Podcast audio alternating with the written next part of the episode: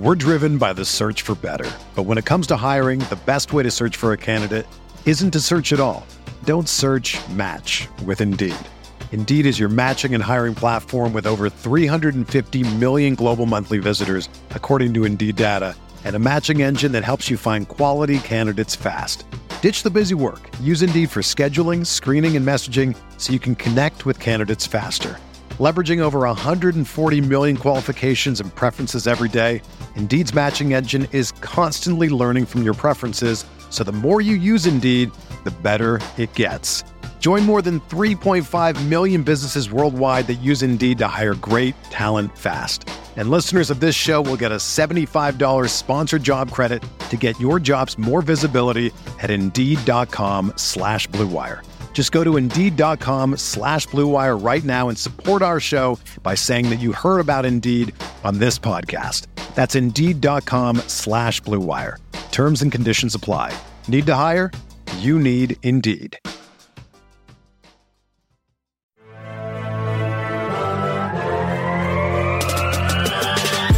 20 minutes a day, 365 days a year. This is the Pack a Day Podcast.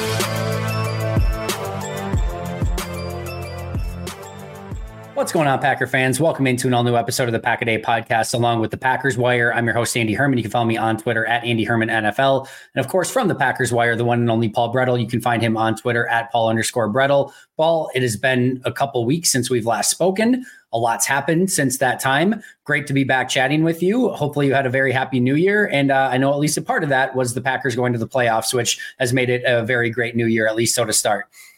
Yeah, 100%. Same to you, Andy. And uh, like we were just talking about before we came on here, I mean, just the roller coaster this season has been. And to, for this team to end up in the playoffs and play in the way that they are right now, I mean, so much of the end of the season is are you playing your best football and there's a number of phases for this packers team where you can you can say that they are at the moment and, and obviously there's the playoffs are high caliber teams but that on its own can make the Packers a dangerous one to contend with.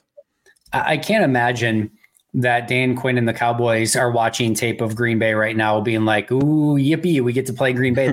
like, uh, I, I, certainly would not want to go against Jordan Love the way that he's playing right now. And I'm not saying that the Dallas should be afraid or that they shouldn't be right. the favorites or anything like that. But I do think we, with you, exactly as you mentioned, with how this team is playing, defense for probably the first time all season put back to back. I don't care who the opponent is for the first time all season, put back to back better defensive performances together. Again, Jordan's playing outstanding. These young receivers are stepping up. Bo Melton is, you know, striking the fear of God into anyone that's watching mm-hmm. his tape. Like it's just it is a really fun team. Like the the vibes are good. Like yeah, I don't I don't know of anyone that would be super stoked to play this team. They they've got their work cut out for them, and it, I I just cannot wait for for Sunday to see how this one plays out one way or the other. Um, but obviously we will start with with Packers Bears and kind of going through that first. Um, always love to kind of get everyone's take on where they're at, what they what, what their main takeaways were. So I I'll kind of give you the floor and go any direction that you want to go in.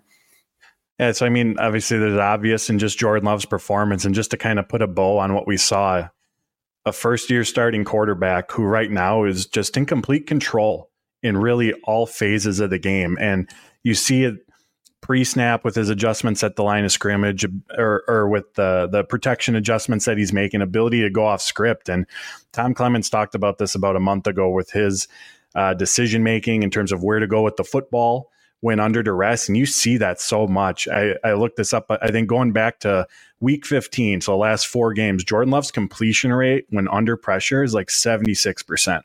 And that just speaks to his understanding and knowing of what's coming, where his guys are, where the defense is positioned, where to go with the football.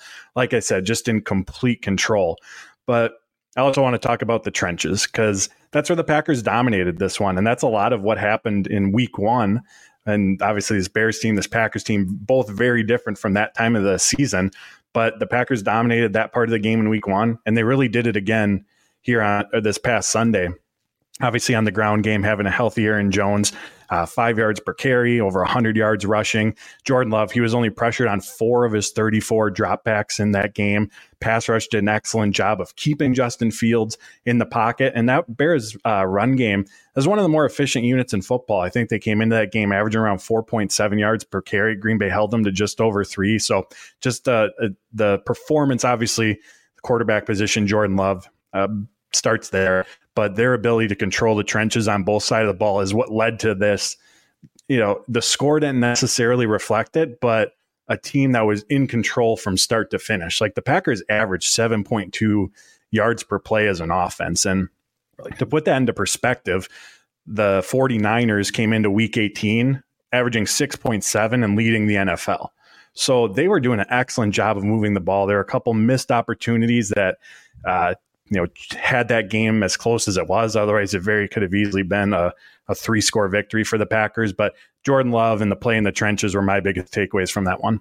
Well, that was a like perfect Cliff Notes version of like everything I wanted to discuss with you during the course of this episode. So this is this sets up everything perfectly. Let let's start with the offensive trenches in this one because I know you wrote about the offensive line improving. Um, I posted some numbers today of like which players are trending the most in the right direction with my grades over the course of the last couple months, really kind of since that Steelers game. Rasheed Walker, one of those players that absolutely stood out. I think that's well known at this point. It's something I've been talking about uh, probably for about a month now, uh, maybe even a little bit longer, of how his like play really like just flipped the switch and he's been a totally different player.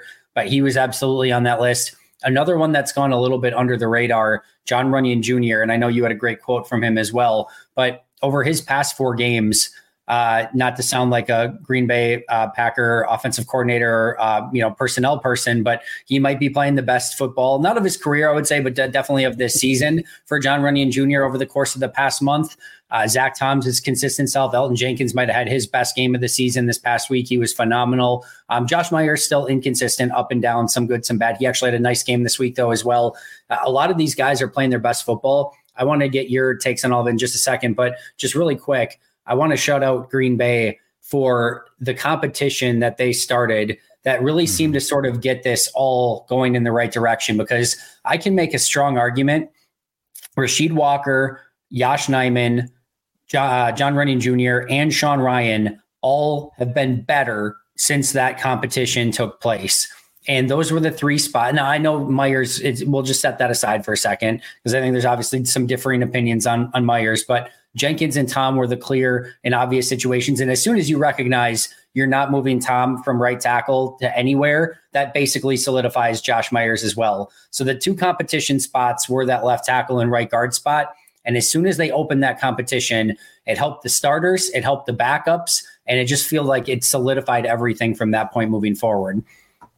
Yeah, I think that was the turning point and all because I think it was was it week nine against the Rams. I think was kind of the first time we yeah. we saw that or around that point. And that's really when the play of the offensive line, as you as you mentioned, started to turn around. And I remember it was just a few weeks ago. Luke Butkus, the offensive line coach, was asked about continuity. We hear about the importance of that along the offensive line. And he goes, There is continuity. We do this in practice every single day. So Elgton's comfortable playing next to Walker or or Nijman. Josh Myers is comfortable playing next to Runyan or Rhyan. And just a, just a different perspective to think of just outside of, you know, what we see on Sundays. But all the you know Butkus, Stenavich, LaFleur have all credited the play of the offensive line of the whole to a degree to that competition that you mentioned, saying that it, the level of competition raised the play of everyone, and we're seeing the results of that. And uh, in that article that you had referenced that I wrote, you know, I spoke to Jon Runyan after the game, and kind of like I started off at the top here. You know, it's the time of the year we want to be peaking. Do you feel like your offensive line unit is doing that? We've seen it on the ground game, and of course Aaron Jones is Aaron Jones. Like he's he's he's obviously a big part of that. But even if you watch like the Panthers game versus the Bears game, like Aaron Jones still went over 100 yards in each of those games. But in terms of like the running lanes that were being created for him, I thought there was a big difference between the Panthers one and this Bears one. I thought the Bears yeah. game. Uh, from a pure run blocking perspective and what the offensive line did, I thought might have been one of their best performances of the season. And what Runyan had to say was that the the coaches are trusting and believing in the offensive line unit. And the, one of the first things he credited was just the game plan that they're putting together for the offensive line unit, putting them in positions to be successful. And the last thing that he mentioned that really stood out to me was the you know, when they're going out there, they're executing on what they want to do, regardless of how the defense is defending them. And that's what good offenses do. Of course, week to week, you make adjustments, you tailor it, the game plan to who you're playing. But at the end of the day, you have your core concept, you have who you are as an offense, and you just go out there and execute on it. And it sounds like, from the offensive line standpoint, and I think we're seeing that as from the offense as a whole, that's where that's what's happening with this unit right now is they know where they excel they know what positions they need to be in to be successful the game plans reflecting that and it's just going out there and executing on it and beating the guy across from you. Like i said that's what good football teams do and we're seeing the offensive line do that. One little stat i want to throw out there because i love my stats. Since week 15 jordan love's been pressured on just 20% of his dropbacks. That's the lowest rate in football and that's with him being the seventh highest blitz quarterback in football as well. So, of course, credit to the offensive line. Also, credit to Jordan Love for the reasons we talked about earlier, knowing where to go to the football, mm-hmm. diagnosing what's coming, the pre snap adjustments, all that stuff. But this offensive line unit is playing their best football right now. And while, you know, we look at Jordan Love, we look at the, the, the pass catchers, a lot of the success, and not just for the Packers, but any team starts up front. If you have a run game to lean on, Jordan's talked about it, opens up opportunities in the passing game. If Jordan Love, this offense right now, has time in the pocket like he did against the Bears, I mean, for a defense, good luck defending this unit right now. So they're playing really, really good football at this time. Yeah, so many things I want to say here. First of all, it's exciting that worst case scenario, even if Bakhtiari doesn't come back healthy and they lose Nijman, they lose Jon Runyan Jr. Uh, in free agency, they can go left to right with Rasheed Walker, Elgton Jenkins, Josh Myers, uh, Sean Rhyan, and Zach Tom, and you already feel comfortable that there's the consistency and the continuity there that they're going to be able to play together for a whole nother season. Of course, you want depth and competition and all those things, but at a worst case scenario, you've got a starting five that you can roll with and feel comfortable in. Not not many offenses and not many teams in football can go already into next year saying like, yep, our offensive line is set if we need it to be. And Green Bay has a huge luxury there. Um, as far as the running game this week, no question about it. This was their best game in run blocking, in my opinion, of the entire season. And it's funny because you mentioned the Carolina game. when Jones had that big game against Carolina, I was so excited. I'm like, oh, let's dig into this tape and let's see how this offensive line did. And it's like, ah, they were fine, but Aaron Jones just did some Aaron Jones stuff and he found like these tiny little creases and just made crazy things happen, like Aaron Jones likes to do. And then you watch this one though against Chicago, it's like, oh, they were they were on their game, they were moving people, and that, that's Tucker Kraft and some other guys too. It's not just the offensive line, but I thought they did a, a absolute tremendous job in this game. And then just overall, you know, the the the blitz pickups, the protection. You mentioned all the, the pressures they're getting. Uh, I've obviously been hard, I guess. I, I, like to say realistic, but we'll say hard on Josh Myers this year for some of the play and, and the inconsistencies. I don't think he gets enough credit for some of the stuff that he's doing. That center position is critical in all the the checks and the movements and the slides and everything. And Jordan has a huge piece of that as well. But uh, that that communication between Myers and Love goes a very long way in making sure that you don't have free blitzers coming through. I think we've seen fewer of those this year, and I do think Josh Myers is a piece of that as well. When they say that he's playing his best football, part of that is obviously um, you know, and, and, some of the debate is how he's actually playing physically on the field. But I think the mental aspect of it has a lot to do with that as well. And it seems like Josh has been on top of his game with that aspect of it. Yeah, I'm glad you brought up that point. And uh, I think even going back to the summer, it was early on in the season when there were the questions about what Myers' role was going to be, if Zach Tom was going to take over, Stenavich, LaFleur. They kept going back to, especially Stenavich, when talking about him, his his role within that offensive line. And they talked about the leadership role and speaking up, you know, uh, off the field in the film room and all of those types of things. But that also included, like you just mentioned, those pre snap uh, protection adjustments because that all starts with Josh Myers. You know, he's looking at what the defensive personnel is, how the defense is aligned. He's getting everything set, communicating that to all the blockers, the offensive line, the tight ends, the running backs. And then as Jordan Love takes over, you know, he's making adjustments if he uses the hard count, any late movement from the defense. So everything starts, you know, in terms of those protections with with Josh Myers and and getting that communicated out to everyone. Yeah, no, we're right there. I'm right there with you, I should say. Um, another article that you wrote was uh, sort of the the Packers having strength in numbers on offense and having all of these different weapons at their disposal. Uh, I'll start with you. You know, what was kind of the crux of that article? Obviously, you don't have to give away all the spoilers. Everyone should go out and read it as well. But um, your thoughts on all these weapons that Green Bay has on offense right now? Yeah, just Jordan Love's ability to spread the ball around. So I look back at the last eight games, four of them, they've had nine or 10 players who have had at least one target in a game, and only one of those eight did they have a, a game where uh, they didn't have at least eight players have a target and they had seven. So they're spreading the ball around. And Matt LaFleur talked about it this week. Adam Stenavich talked about it last week. Like that's a real stressor for defenses. Obviously, if you, there's situations, and LaFleur talked about this, like, yeah, it'd be nice to have a go to guy on that third and four that you can just get the ball to. We've seen it for years with Davante Adams here in Green Bay. But what the Packers have as well can stress a defense just in a different way because Jordan Love has shown like almost regardless of the situation. Like he will go to you if the the read dictates it, the progression, how the defense is playing everything.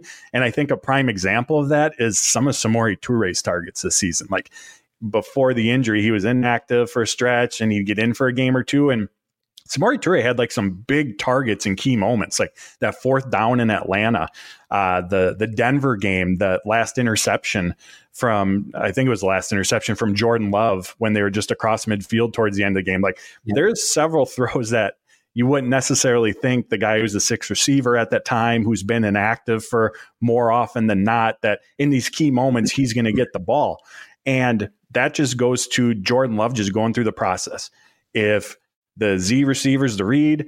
It works out that way based on the defense is going. It doesn't matter who the Z receiver is. Like that's where the football is going. And so that's a product of this. Also a product of the coaching and their ability to, and Matt LaFleur has talked about this, to learn what each player does to put them in positions to be successful. So you can have Bo Melton, who obviously earned his opportunities, but gets into games and the coaching staff knows how to put him in situations where Bo Melton can be successful or Malik Heath can be successful. And then, of course, to the pass catchers, the opportunities that they've earned. You know, Bo Melton obviously had his opportunities uh, in the later latter part of the season, but like Malik Heath too, like he started off with a bit of a role early on then was inactive for a few games and had to earn that back. So it's a credit to the players. As always is the case in football, it's a team effort. But when you have that ability to go to anyone in really any given situation, it spreads the defense out. They can't key in on one guy or even two guys. Spreading them out means more space, more room to operate. You get some one on one matchups that you can take advantage of. And right now, that's been, and not just right now, but for this whole second half of the season, that's been one of the one of the many strengths that this Packers offense has right now.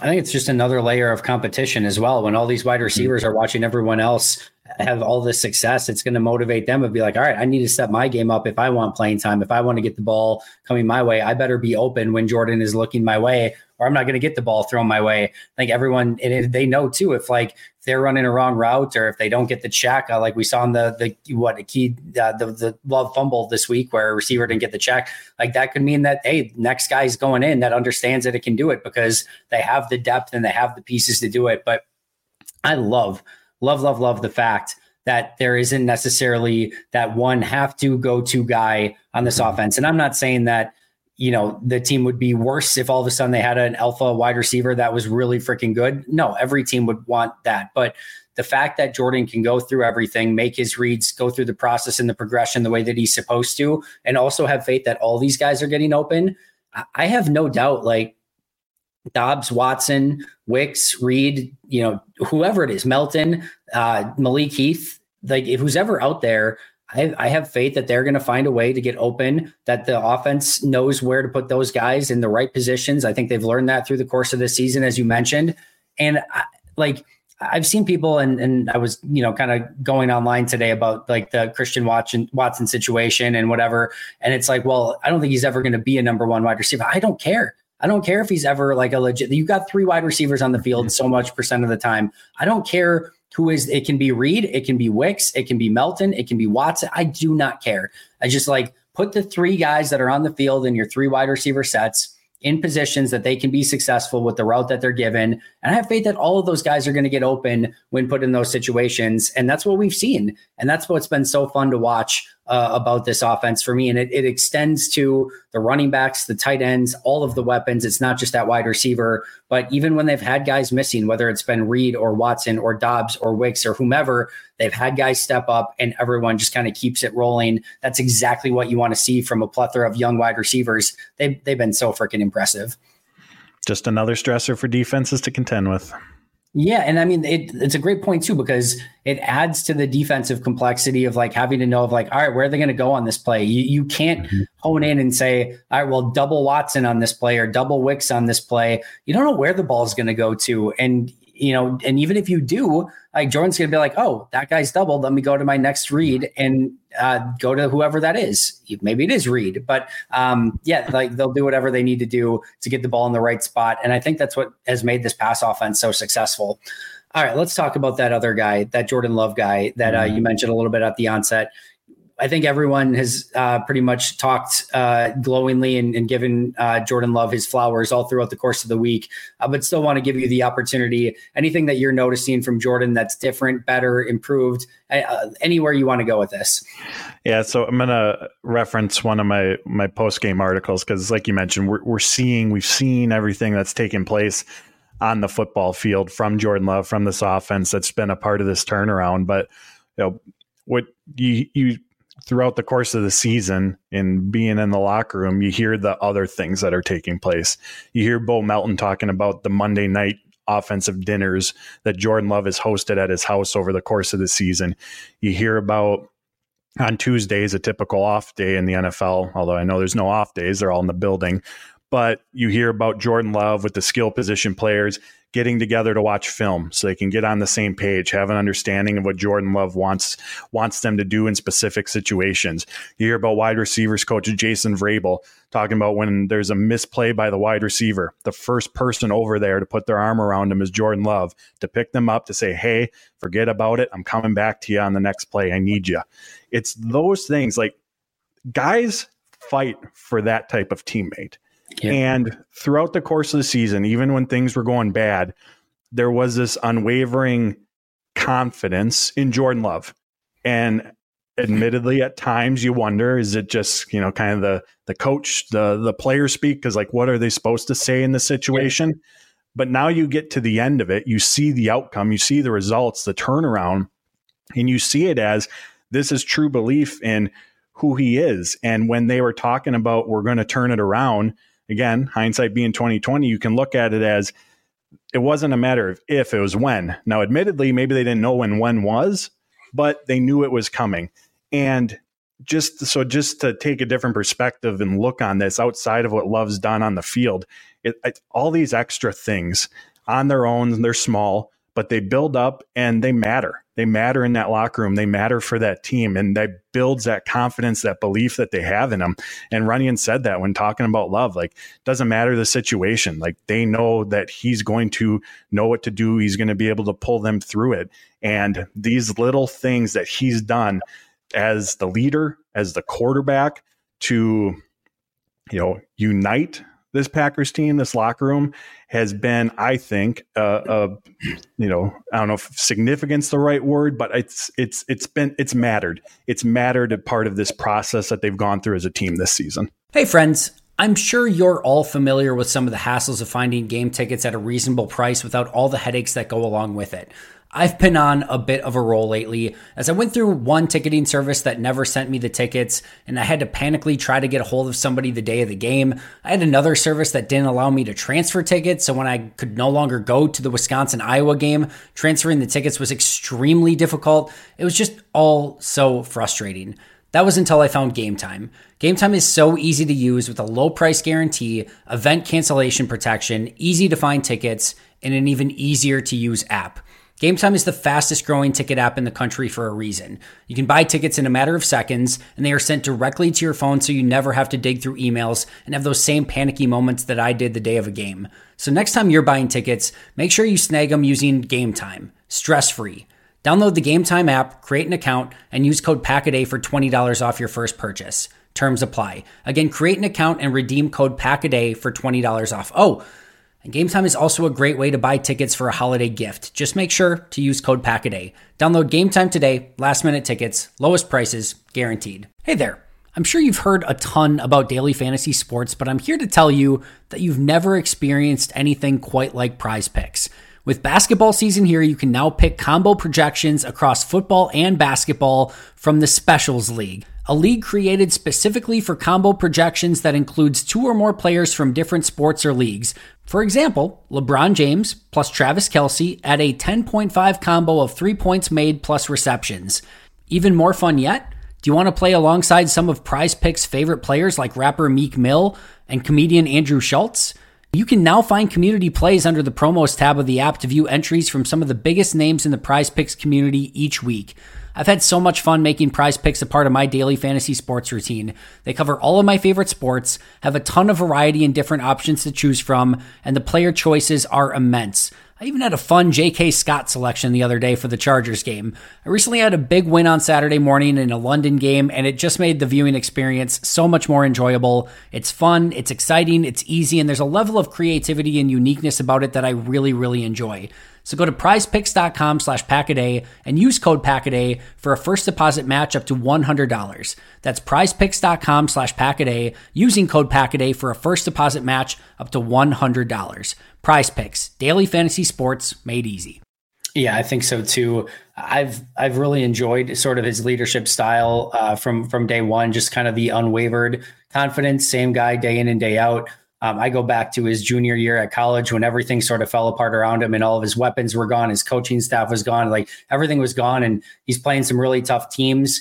And he's playing like I, I always forget if it was L, I think it's LSU that they played in that season. Um, mm-hmm. And like they're just outgunned in every significant way. Like every all 10 of the players that he has on his side of the field are like are being outplayed by the 11 players on LSU's defense. And he's just they, they don't have a chance and they're of course down in the game and he's just coming back every single drive and it's the exact same guy every time. He's not trying to do too much. He's not trying to do too little. He's not bummed. He's not frustrated. It's just going through the process doing what he can do controlling what he can control and just kind of being that calm composed leader for the rest of the group that in, in a very tough game that's exactly what they needed. And you've seen it throughout the time in green bay too during the losing streaks, during the winning streaks. You haven't seen any different Jordan Love. He's been the same guy every single week. When he's been bad, when he's been great, doesn't matter. It's the same guy. I think that goes a long way. And I think his ability to, you know, relate obviously to younger wide receivers. He's, you know,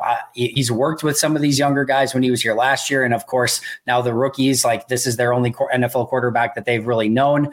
I just think those connections are so invaluable and the time, effort, and energy. Like, I'll, I'll just put it this way the offense making this jump that they've made and Jordan making the jump that he's made in a like the course of a regular season that never just happens there is so much work and connectivity that needs to take place for that jump to happen and I'm not saying it's all that because we've seen the offensive line improve, and I don't think that they're probably going to Jordan's every uh, week to review tape and everything. So there's there's parts of it, but I do think that just all the work and effort and energy that everyone in this offense has put into it, you're seeing it pay dividends in a just unbelievable and incredible way.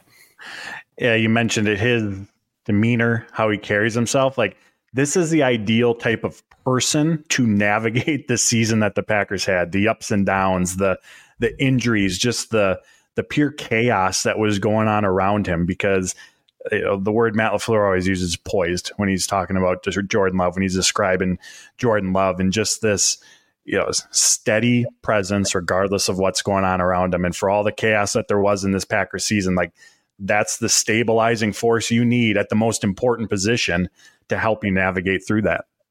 Yeah, it was LSU. I finally double checked it. He threw three interceptions in that game. They lost 30 to 15. Was not a great day overall at the office for Jordan or Utah State. But uh, again, I was just struck when I, I, went back and watched that game. Um, I remember when when scouting it right after he got drafted um, of just how he was unwavered in that entire time. And we've seen that same Jordan Love. Uh, really quick, uh, last thing on offense here with Jordan playing the way that he has been. I've seen, you know, it's a little bit of concern or, um, you know, just sort of thought of like, all right, what happens if Tom Clements doesn't come back? And um, there's always the possibility he could retire. There's always the possibility he's here for another four or five years. We, we just have no idea. But um, I think Tom does deserve a ton of credit for the work that he has done with Jordan. I don't think it's happenstance that in the past two seasons when Jordan has really taken off, that, that is when Tom Clements has come in at quarterbacks coach. I'm not saying it's all that, but I think it's definitely a piece of it. How important is uh, and i know we're not there it's impossible to know so i know this is an impossible question to answer but it feels like tom clements is really important to jordan love and uh, how how big would this be if he wouldn't be able to come back next year for whatever reason i think it would be pretty significant i think that as you mentioned just the the connection that we've seen from when Clements arrived to where Love is now. Like you, you can't discount that. And Tom Clements' biggest thing, the thing we always heard Aaron Rodgers talking about when referencing Tom Clements is footwork, footwork, footwork, footwork. And not that Jordan Love still doesn't have areas to improve upon on. I think last time Clements spoke, he even talked about that. But that's a part of Love's game where you've seen improvement from him from his time in the NFL. And in terms of two people working together, I feel like just who they are as individuals is a really, really good match. Because like we talked about, Jordan Love, that steady presence and – LaFleur's talked about it. Stenavich, like he's one of the most the they've said like self critical individuals. Like he is the first to acknowledge like I got to be better at this. I got to be better at that. And when Love was talking about Tom Clements, I mean Clements will of course give you your your your congratulations when you do something well, but he's also going to be right there to correct you right away. And so I just feel like the connection and chemistry between who they are as people has built a really really good working relationship, which has helped contributed to you know Love's progression, what we're seeing on the field. And just for any young quarterback, even the success that he's had this season, you know, continuity, who you're working with, what you're being taught, I think that's always important. Um, and so being able to carry that over into Love's second season as a starter uh, is, is very, very valuable. And if you're Tom Clements, I remember because obviously with Rodgers leaving, there was, I think, this past offseason speculation of like, what, you know, was would Clements return to come quarterback Jordan Love? And hindsight is always 2020. You look at it from Clements' perspective and you see him in practice, and now you have the opportunity to tie your coaching legacy to not only Aaron Rodgers, but if you can get Jordan Love taken off, I mean, what does that say about Clements as a coach? And so not just for Jordan Love, but I think there's some incentive here for Tom Clements to to stick this one out as well. Might as well at least come back for one year, get Jordan his first MVP next year, and then maybe ride off in the sunset after that. But uh, no, in all seriousness, I do think it is very important, and I'd love. I mean, at least one more year would be great um, for for Jordan to get that uh, another year of experience with them. I did uh, put out there as well. In the instance that if if Tom does retire, one interesting name to keep an eye on uh, would be Luke Getsy. If he does get terminated in Chicago from his, his offensive coordinator position, that was Jordan's first quarterbacks coach. He was also the passing game coordinator in Green Bay. I know things did not go well in Chicago. I know Justin Fields did not exactly flourish um, in that system or with him as the offensive coordinator. Um, however, I think he did a great job in Green Bay. I think Green Bay would probably be interested in some capacity in having him back and that could be a match. And again, that was Jordan's first quarterbacks coach in the NFL. So there's that familiarity there as well. That could be an option if, in fact, Clements would retire, whatever would happen. But I think everyone with goes without saying is hoping that Clements could be back next year, and then you can figure it out down the line whenever. But and just to be totally clear too, there's no rumors or anything that Clements will retire or might retire. It's uh, more of just like all right, what happened? He's, he is in that age of like, all right, it could happen at any moment. So it's at least worth bringing up, if nothing else. All right, let's go to the defensive side of the ball. Just a couple things really quick before we look ahead uh, to Packers Cowboys. Um, let's you mentioned the trenches earlier. Let's start with the pass rush, and we'll get to the run defense. But from a pass ru- uh, rush standpoint, the the pressure percentages have been picking up, and this does feel like the one thing that is actually going very well for this Packers defense. Yeah, absolutely. And I think a lot of it is the starting with the play of the interior defensive line, like that group in particular, the last few weeks. And uh, the same question that I asked Jon Runyan about his his position group, the offensive line, I asked Kenny Clark as well about. Do you feel like your interior defensive line group is coming along and you know playing some of their best football? And he said absolutely. And you know he referenced the youth at that position and even the defensive front. If we include the edge rushers, obviously it's not at the level of wide receiver and tight end because you have Kenny, you have Rashan, you have Preston, but you have two rookies along the interior defensive line. You have two second year or two rookies along the interior defensive line. Van Ness is a rookie. You have two second year players in Wyatt and Enagbare. You have a third year player in TJ Slaton, who's in his first year in terms of playing this type of role within the defense. Like this is a young unit as well. It's absolutely had to go through their their learning curve And you do wonder if just we're starting to see, just like on the offensive side of the ball, and I get to different degrees, slightly different circumstances, but you got a young core that's seeing significant playing time that's starting to play some of their their best football at this time because the the push that they're able to generate up the middle. Like that was a big part of limiting Fields' ability uh, as, as, a ball carrier, keeping him in the pocket, allowing the edge rushers to get home. And so I think we're starting to see that that maturation process of the interior defensive line really start to take over. And of course, it's December, it's January, so we just we just assume Kenny Clark's going to be rolling right now as well. And he has been, that's for sure. We've seen signs from Wyatt, Slaton, Karl mm-hmm. Brooks. But let me, I want to talk about Colby Wooden for just for a second.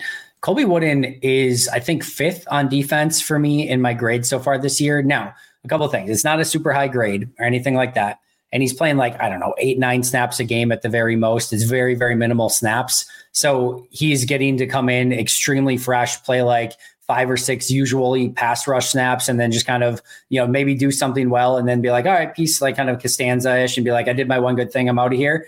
Um, I, I, think if he were playing like 30, 40 snaps, I don't think it would go well. I think I don't, I just don't think he's ready for that.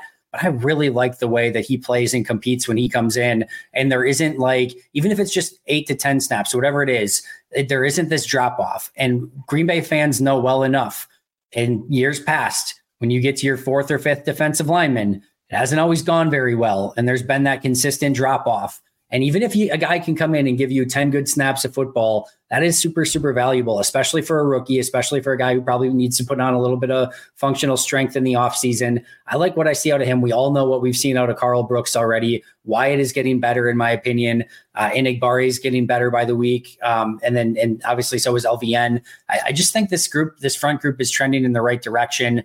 And it does seem like the more one on ones they can get, and we've been seeing a little bit more five man rush that they can like somebody's getting home if they've got those five guys rushing. And there's there's some excitement there. It does see a, little boomer bust of like all right if they if the defensive front gets home you're in really good hands. And if not you're kind of screwed sometimes. But I'll, I'll take what they're giving us right now yeah, and uh, of course, credit to Preston Smith. Preston Smith. I mean, he's just been, especially as of, as of late, as of late, we've seen his production from the pressure, some sacks, the forced fumble in Minnesota take off, but he's just been a steady, steady presence for this for this Packers defensive front throughout the entire season. And Jason Rebrovich, the edge rusher coach, said that from a leadership standpoint, uh, Preston Smith is up there in terms of players that he's been around in his entire coaching career, bringing that aspect to it. And uh, I, I, asked, this was about a month or so ago, but I asked Brenton Cox about that, undrafted rookie edge rusher coming in and being just being in that room with Preston Smith. And he talked about how from the moment that he got here, how Preston Smith has helped him, uh, and not just, you know, with the on the field stuff, but you know the anything off the field in terms of just you know uh, acclimating to the NFL, just all that stuff. Like he's come in and put his arm around these young guys. And then we're, of course, seeing his steady presence on the football field as well. And so he's one of those guys just always seems to fly under the radar a little bit. Yeah, he definitely does. And then the other one, real quick, too, is the run defense. It's had its hiccups over the course of the season. I do think over the course of the past month, specifically against running backs, they've showed out a little bit better. Even going back to that Giants game, Saquon had that big run at the end that he fumbled on, but up until that point, they held him really in check. Uh, the Tampa Bay did not have a huge rushing game on the ground, mostly because Baker could just throw at will, but we'll just put that to the side for a moment. Uh, Minnesota had a really tough game on the ground. Then Chicago, who you mentioned earlier, has a really good rush offense. They couldn't get anything going fingers crossed, this run defense does maybe seem to be kind of gelling and playing some cohesive football at the end of the season. Yeah, and I, I, agree with you. Since that Giants game, if you take out that last run, you know the I think it's the Vikings who average like 4.1 yards per rush. Like that's been the most that they've given up in a game during that's what I think a five six game stretch now. And just for some context, like four 4.1 yards per rush, like that's middle of the pack. So if that's the the worst that you're doing during you know a third a quarter of the season, you're playing some good run defense. And to some of the points we mentioned earlier, I think it's the development, the push that we're seeing from that interior defensive line against the Bears in particular. I thought the edge rushers did a really, really good job, and you're you're going to be more mindful of it when you're going up against a quarterback like Justin Fields about. Uh, holding up a strong edge to not let him get outside. But I thought that they did an excellent job. The edge rushers did in that regard. And just collectively from this defense, including the linebackers, you know, the safeties and run defense, we're seeing, especially over these last couple games, just a more cohesive unit that's all on the same page. And each guy is, you know, the old saying goes kind of doing their 111th, both rather than overextending. And I'm curious your thoughts on this. I, I, went down this tangent when I was when I was doing radio the other day, but when Matt LaFleur said, I think it was after the Tampa game, that he was going to be more involved in the in the defensive side of the ball. And then he was asked about it yesterday. Didn't say it was drastic, but one of the things he pointed out was making sure that just the communication in what they're supposed to be doing is better executed. Because I always felt like that was one of the key disconnects. Like what Barry wanted them to do to the position coaches, to the players, like somewhere along that line, and it was probably all the lines, something was getting botched, and then the execution was just way off. But collectively, as a unit, these last two games in particular, it's been a lot more sound. So I'm I'm just curious that connection in terms of Matt LaFleur saying he's going to step in, what that's looked like. We don't know. We're probably never going to find out. But you have to think there's some connection between that and what we're seeing from the results on the defensive side of the ball. Yeah, it's something I brought up earlier this week as well. Is to me, it's not a mistake that you know LaFleur said after the Tampa game he was going to get more involved, and then Carolina didn't go great, um, but the, the, obviously the last two games have. The the first thing that I think, and again, this is just hypothesis here. I, I don't know for sure. We've seen more pressure in these past three weeks. It did not work against Carolina. It has worked against Minnesota and Chicago. I think that to me felt like mandate number one of like all right, we're going to bring more five man rushes. We're going to blitz more. We saw Keisean Nixon off the edge mm-hmm. against Minnesota. Quay Walker's been more involved as a blitzer. That feels to me, since that Tampa game, one thing that they've made a change on is to say, all right, we're going to bring a little bit more pressure. Number two has been the communication on the back end. I mentioned it after the Minnesota game. I felt like the, I mentioned it, it didn't feel like a simplistic defense, but it felt like everyone was able to do their jobs that they needed to do. Everyone was on the same page and everything was communicated. Now, against Chicago, there were two plays. There's the play where DJ Moore comes open, where Jaire tries to pass it off. I don't know if it's to Quay. I don't know if he thought another receiver was going to cross his way and he was going to exchange with another corner. Tough to say, but they sort of botched that exchange. There's another play pre snap where he and Carrington Valentine are talking pre snap. And then EQ ends up wide open, and both Jaire and Carrington kind of go towards the far wide receiver on the play. So it's not perfect yet, but I would say over these past two games, those the, especially the communication, but everyone doing their 111th and not getting outside of of what they're supposed to do on the play and actually kind of just maintaining and keeping everything in front of them. It just it's been a more sound version of defense. And again, I've said it all week. I am not crowning anyone. I am not expecting a great defensive performance against Dallas this week. This is going to be a massive challenge, but there are things that I have seen in these past two weeks that are repeatable and that they can carry over and can have better success with than what we saw earlier this season, where everyone was flying around doing their own thing, lack of communication, lack of discipline. If they can just cut out that crap, then you're going to be in a position where you can at least be better and coherent defensively. And I think a lot of us, if asked a month or two ago, especially after you know Carolina Tampa, if the defense could play coherent football, we would have been like, that is a huge step in the right direction. And right now, I will take it. Yeah, just a quick spin off what you said about the defense being simpler or looking simple, but that not being a negative thing. You know, yeah different side of the ball, different position group. But Jon Runyan said something similar about the offensive line. He said, trying to get it right here, he said things are more simple right now.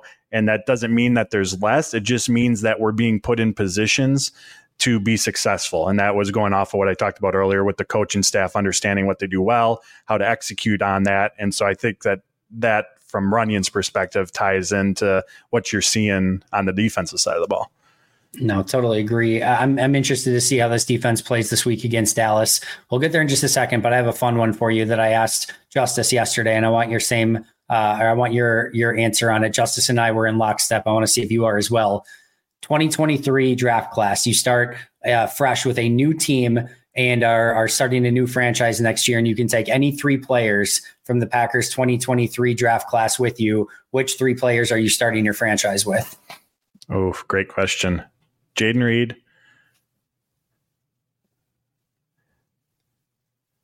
Dontayvion Wicks, Luke Musgrave.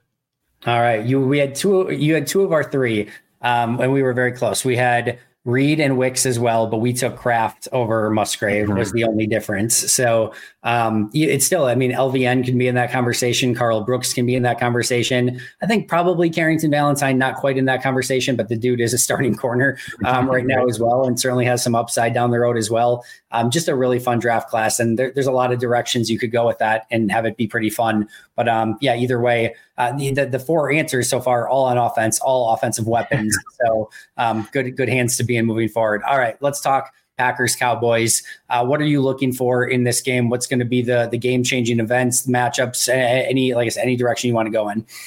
Yeah, I mean that the the obvious the turnover battle, I think, is obviously going to be really important. For, I mean, for much of the season, that's kind of dictated the Packers' win loss column.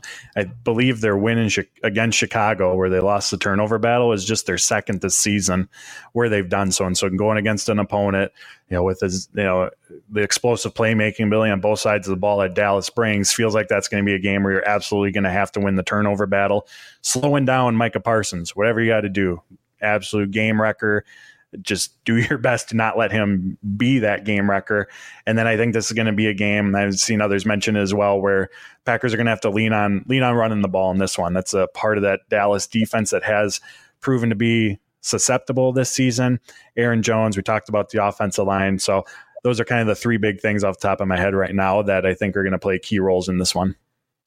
Andrew Merteg, uh, obviously Pack a Day podcast crew member here. He does an amazing job. He had a great tweet today the Cowboys have lost so far this year to the Cardinals, 49ers, Eagles, Bills, and Dolphins. In those losses, they gave up 222 yards rushing, 170 yards rushing, 109 yards, 266 yards, and 91 yards rushing. So their run defense has been a problem um, pretty much in all five of their losses. 91 yards isn't anything extravagant, but uh, two of those games were 222 and 266 yards of rushing.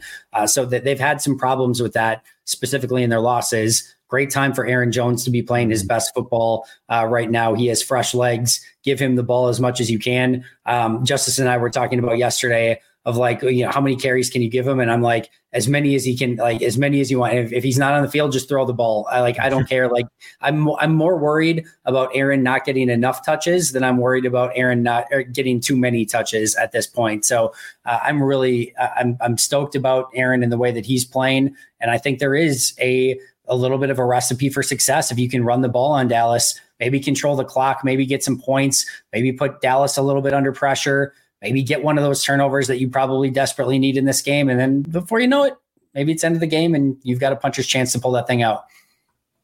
Yeah, and this was obviously different teams from last year to this year, but this was also the opponent for the the Christian Watson breakout game. So obviously, regardless of who the opponent is, when you're playing playoffs or not, you want Christian Watson on the field for the dynamic ability he brings, the attention that he draws, but uh, ability to exploit some of those one on one matchups as well. Yeah, I think so too. We'll see if he's going to be available or not. We'll get a better indication after Wednesday's practice as to whether or not he was going in any capacity. Although even what last week he went Wednesday and Thursday, yeah. and still, you know, Matt LaFleur said he used a little bit of uh, you know what coach speak and subterfuge to kind of you know, gamesmanship to make it to seem like maybe he was going to play, but wasn't really probably going to play anyway. But yeah, he would be a huge player to have in this game in some capacity. But as we've seen, Green Bay's weapons have stepped up on numerous uh, numerous occasions this year. Uh, when whomever has been out, whether it's been Watson, Doubs, Reed, Wicks, doesn't seem to matter. Those guys have all stepped up when needed. Paul, awesome, awesome stuff as always. Any final thoughts before we get out of here? Anything that you want to plug? I appreciate it, Andy. You can follow me on Twitter at Paul underscore Bretl. Find all my work over at Packers Wire. Head over to YouTube. Channel name is Paul Bretl. Hit like, hit subscribe. I greatly appreciate it. Yeah, he does amazing work. Check out his YouTube channel and check him out over on Packers Wire as well. You can find me at Andy Herman NFL and of course the podcast 365 days a year on the Pack a podcast audio uh, network as well as over on the YouTube channel. We will be back next week breaking everything down from Packers Cowboys and hopefully previewing Packers 49ers. But that's going to do it for us today. Until next time, and as always, go Pack Go.